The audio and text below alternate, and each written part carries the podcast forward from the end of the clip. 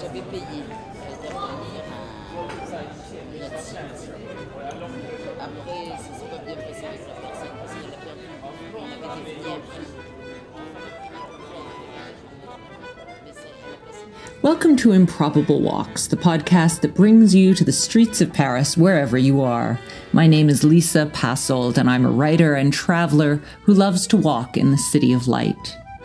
Every episode, we step into history by strolling down a different block of the city, exploring buildings and people of the past and of the present. If you're a regular listener, thank you for your time and ears. If you're just discovering the podcast, please check out my website, lisapasold.com, for photos, previous streets, and more information. You can also support this free podcast by visiting my Patreon page, patreon.com slash Lisa Pasold, where you can sign up for postcards and other insider details. You can also subscribe to the podcast, which lets you know when our new monthly episode is posted and helps Improbable Walks to find new listeners. Today, we're going to focus on the fiction writer and journalist Émile Zola. We're starting in Place de Clichy on the edge of the 18th and 17th arrondissement. We visited this area for the Batignolles talk back in May 2022 with the episode called Impressionists in Clichy. To talk about the Impressionist painters, we headed up the street from Place de Clichy, and today we're walking down from the Place along Rue de Clichy, downhill into the city. I like starting in Place de Clichy because I can pause in one of my favorite old school cafes, the Wepler. This Belle Epoque cafe makes me think of the atmosphere in this neighborhood back when Émile Zola lived here in the late 19th century. These lines are from early 20th century American writer Alvan Sanborn, who gives you an idea of what the atmosphere was like. Sanborn writes, here are bloused and frocked laborers with their white capped wives and their black aproned children, petty tradesmen and tradeswomen, and one or two uniformed soldiers. On the table are glasses of dark brown coffee, light brown beer, red wine, and pearly absinthe, beside cards, dice, dominoes, check checkers and backgammon boards, tally slates, and newspapers. Here are also tobacco smoke and good humor. So I'll just finish up my noisette, my favorite, which is a small espresso with milk, and then we'll head down to number 8486 Rue de Clichy. Now, 84 Rue de Clichy is now the Gambling Club Montmartre, a high stakes poker club which is run by a woman, a rarity in the business, Madame Frédérique Ruggieri. And it's worth admiring the building. This building at 84 Rue de Clichy was originally an old bouillon, or working class cafeteria style restaurant. This was a typical bouillon, a large, bustling place to eat with a glass skylight that let in the light.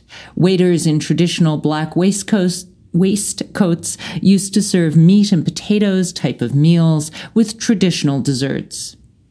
In 1947, however, this particular Clichy bouillon here on Rue de Clichy became a pool hall. From 1947 to 2018, the building was a really fantastic place to play billiards, and it had gambling in the dark back room. Now, back in the 90s, I played billiards here really badly, but I had a lot of fun. Now, today, the billiards tables have been removed, and the club is just a serious poker club. So if you're a poker player, you might want to check it out. And then you can look at the beautifully restored, elegant interior and the stained glass ceiling that dates from the turn of the century. But our main goal today is just around the corner at Rue de Bruxelles. We're here to admire the apartment of novelist and journalist Émile Zola. So let's go over to number 21 bis, Rue de Bruxelles, which was Zola's apartment as an adult. Now, Émile Zola was born in Paris in 1840. He was raised in the south in Aix-en-Provence, and while he grew up there in the south, he got to know a boy his age named Paul Cézanne, who grew up to be a painter.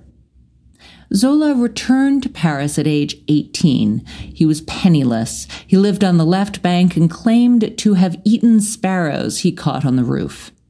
Fortunately, his friend Paul Cézanne also came to Paris and let Zola move in with him. And another friend's father recommended Zola to work at the Hachette Publishing Company. Zola was thrilled. In his journal, he wrote, Saved from Bohemia. Zola learned to write successful short stories, journalism, and criticism. He wanted to portray the world in all its grim glory. He was never a socialist. One critic says he was more of an anarchist, and he spent a lot of time in cafes discussing education and the working class. Zola wrote, educate the worker, take him out of the misery in which he lives, combat the crowding and the promiscuity of the workers' quarters where the air thickens and stinks, and above all, prevent drunkenness, which decimates the people and kills mind and body. Zola wrote from experience. He'd been so poor that he once pawned all his clothes apart from a single bedsheet to sleep in. But by the time he moved into this quiet street apartment in a lovely new Haussmann building, Zola was a respected member of the middle class, a well known journalist, a prolific novelist. His books sold like hotcakes. Zola got rich, he got fat, and he was an easily recognized character in the neighborhood. He was also a frequent and opinionated member of the Impressionist circle up at the Café Guerbois. Now, this was the cafe patronized by many of the painters who lived in the neighborhood, many of them Impressionists. As I mentioned, Zola had first met Paul Cézanne when he was a kid in the South. Zola got along well with painters. He first became friends with painter Edouard Manet in 1866. Now we know the exact year that Manet and Zola met because that's the date that Zola wrote a fabulously positive critical review of Manet's work. And Manet was so thrilled, he invited the writer to meet up for a drink at his local cafe, the Café Guerbois. By the late 1860s, this cafe was the place to talk about art with the most interesting creative types in the city. Now, Edouard Manet is remembered for his elegant, scandalous paintings. He was also known as a charming, witty friend, the sort of person you absolutely wanted to meet in a cafe because he was smart and fun and always up for a challenge. But despite his lifelong position as an artistic rebel, Manet longed to have his work included in the annual official art show in Paris. But he was rejected repeatedly. Critics called Manet's work vulgar and unartistic. This was especially difficult for Manet because his friends kept getting accepted. One of his good friends was Victorine Meurent who we remember as a model. She's the remarkable redhead in Manet's famous nude painting, Olympia. However, at their in their era, Victorine Meurent was actually much more successful than Manet as a painter. Works by Victorine Meurent appeared in the salons and were well received. In 1876, when Manet was rejected yet again by the official salon, the officials did accept Victorine Meurent's self portrait. And no matter how happy he was for his friend's success, Manet grew depressed about his own failures. He wrote to his friend, the poet Charles Baudelaire, saying, They are raining insults upon me. So it's no wonder that when he received an excellent review from up and coming writer Émile Zola, Manet reached out. Fellow painters, photographers, and critics dropped by to grab a drink and gossip about the events of the week. Artists were shoulder to shoulder with the factory workers, the artisans, and the shopkeepers of this Place de Clichy area. And Zola, too, was thrilled to be invited to join this charmed circle that included Nadar, the famous photographer, and many other painters, including Claude Monet. As a writer, Émile Zola had a real impact on these meetings because he brought his politics to the table. He encouraged the artists to paint real modern life. Zola became a crucial anchor for the group. Unfortunately, this popularity didn't last. By 1886, Zola had managed to offend most of his painter friends. This is because of what he'd written. He published no painter working in the modern movement has achieved a result equivalent to that which had been achieved by at least three or four writers working in the same movement, inspired by the same ideas. He published a hurtful novel called L'Oeuvre, in which he described his friends like Cézanne as artists who couldn't attain the level of work they desired. Now, this was especially cruel to write about Cézanne, a friend who'd stood by him through Zola's poorest, most desperate years. Zola, perhaps completely callous or just unaware that the painters might be upset, Zola actually mailed copies of this book to all his painter friends. Now, the apartment on Rue de Bruxelles was Zola's home base from 1889, so shortly after he fell out with most of the painters, until Zola's death in 1902. But in this neighborhood, he also kept a second apartment because Zola wasn't only a critical friend, he was a somewhat bizarre husband. For the first half of his married life, he was extremely faithful to his wife, though he was saddened by their lack of children. then suddenly, at the age of 50, in 1888, he began an affair with his wife's chambermaid, Jeanne Rozerot. So he didn't leave his wife, but they moved into this apartment, and Zola set Jeanne up in a nearby, separate apartment over on Rue du Havre. There's about a 10 minute walk between the two apartments. Zola had two children with Jeanne, Jeanne and divided his life between the two households. He called both women his wives.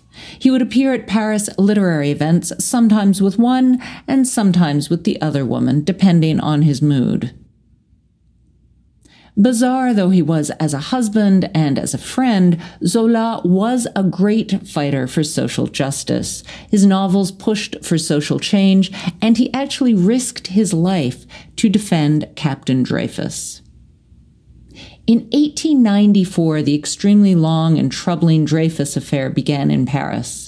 This was the appalling, unfair, and false conviction of the French officer Alfred Dreyfus, who was a Jewish artillery captain in the French army.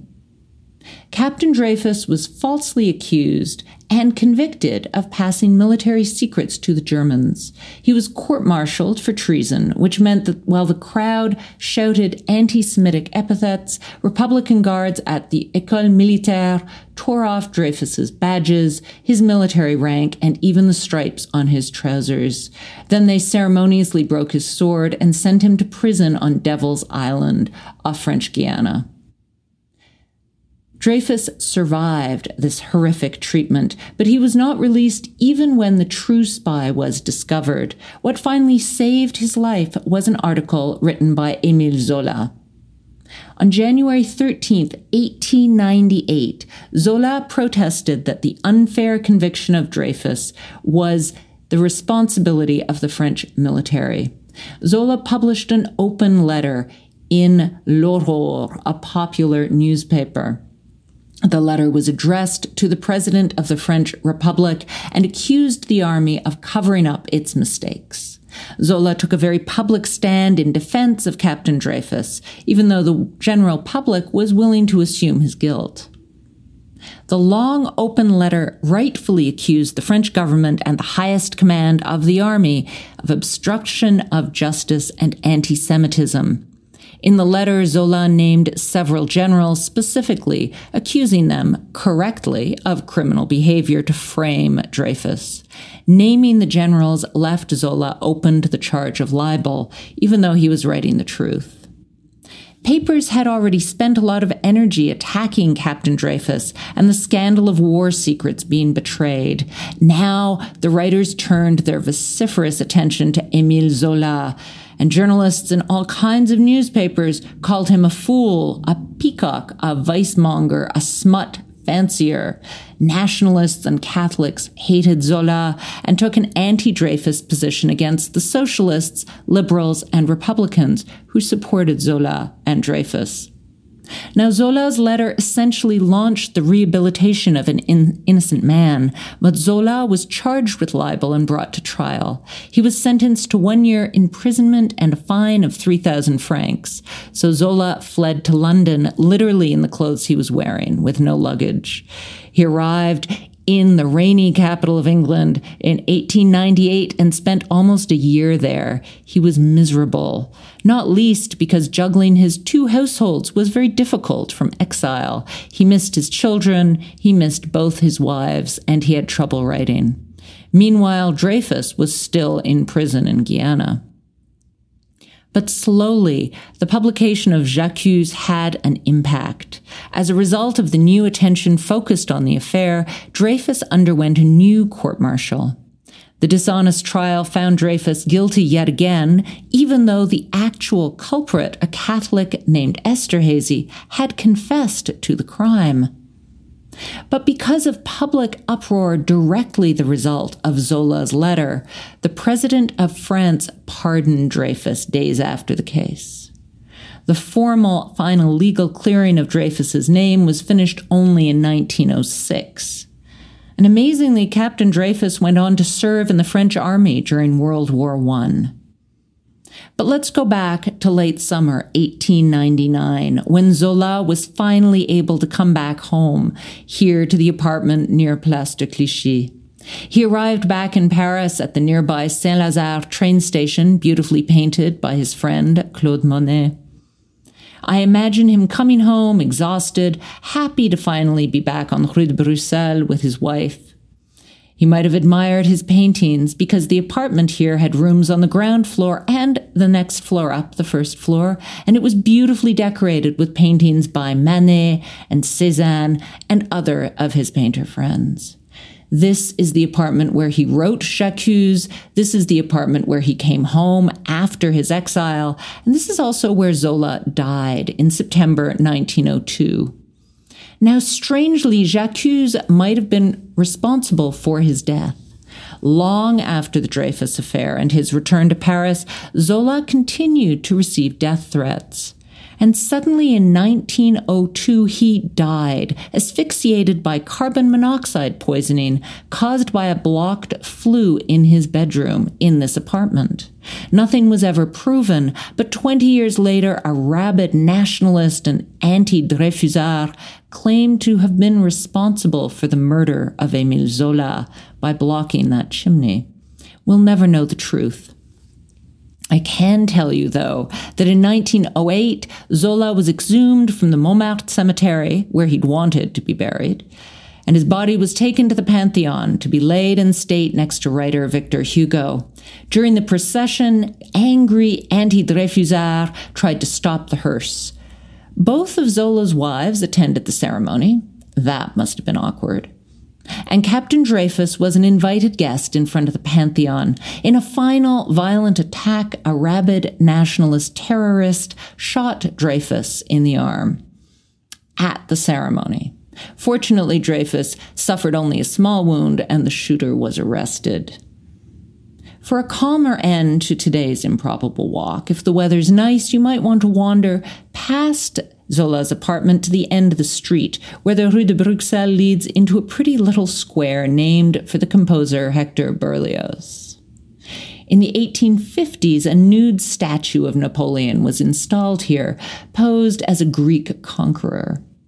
This statue so upset the neighbors that they dressed the statue in clothes to make it more decent. They put a French uniform on naked Napoleon, naturally. The nude statue has long since been replaced, and now it's a much more sedate portrait of the composer Berlioz. If you enjoyed this improbable walk, please do subscribe to the podcast. For photos and details about the walk, please visit my website, lisapasold.com. If you're looking for further links and information, you can also support the free podcast by visiting my Patreon page. Many thanks, as always, to my tiny podcast team Bremner Fletcher for tech help, and David Symons for the atmospheric accordion theme music. Until the next time we go walking into Paris history together.